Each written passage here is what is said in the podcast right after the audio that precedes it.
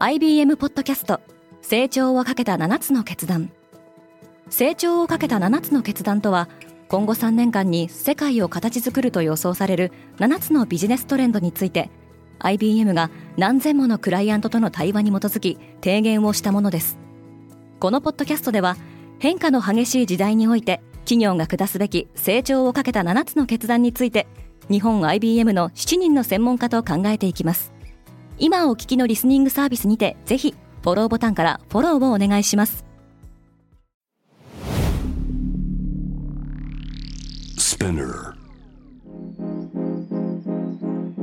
おはようございます。アシュリーです。3月3日木曜日、世界で今起きていること。このポッドキャストでは、ニューヨークのニュースルームから世界に向けて、今まさに発信されたニュースレターを声でお届けします。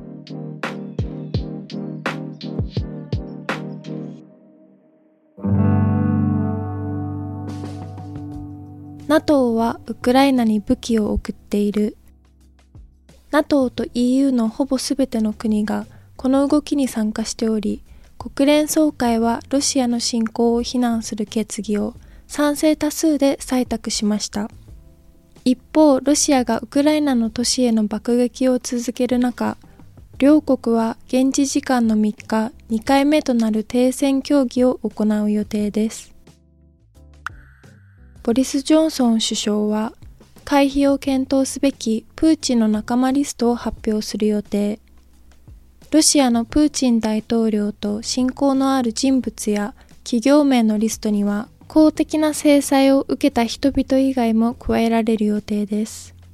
プーチンの仲間の一人として挙げられているロシアの新興財閥オリガルヒのロマン・アブラモビッチはサッカーのイングランドプレミアリーグのチェルシーを売却すると述べました。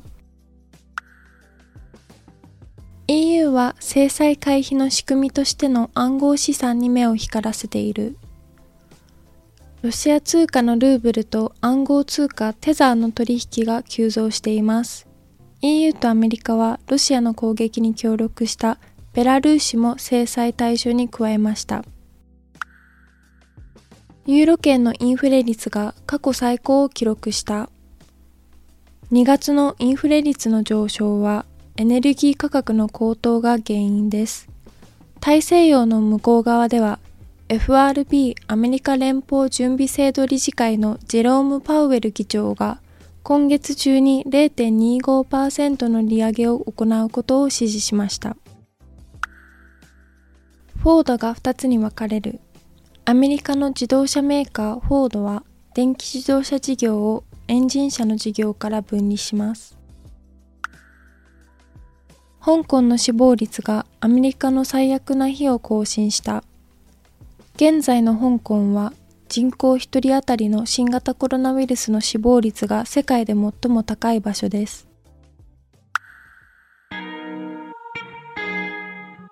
今日のニュースの参照元は概要欄にまとめています。面白いと思った方はぜひ Spotify、Apple Podcast、Amazon Music でフォローしてください。コーチジャパンでは世界の最先端を毎日2通ニュースレターでお送りしています。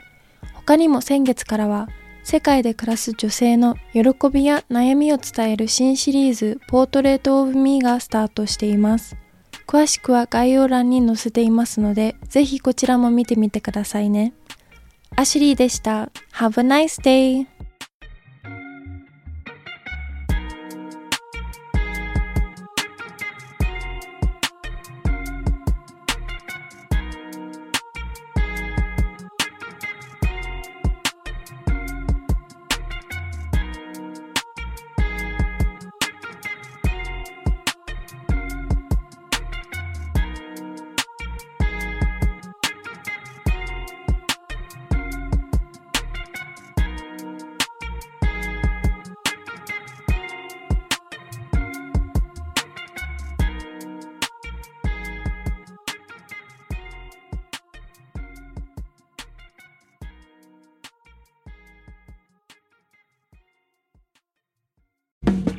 リスナーの皆様より多くのリクエストをいただいている話題のニュースを深掘りしたエピソードを週末の有料版で配信中です。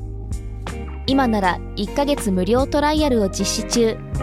詳細は概要欄に記載しています。この機会にぜひ聞いてみてくださいね。感想ご意見もお待ちしています。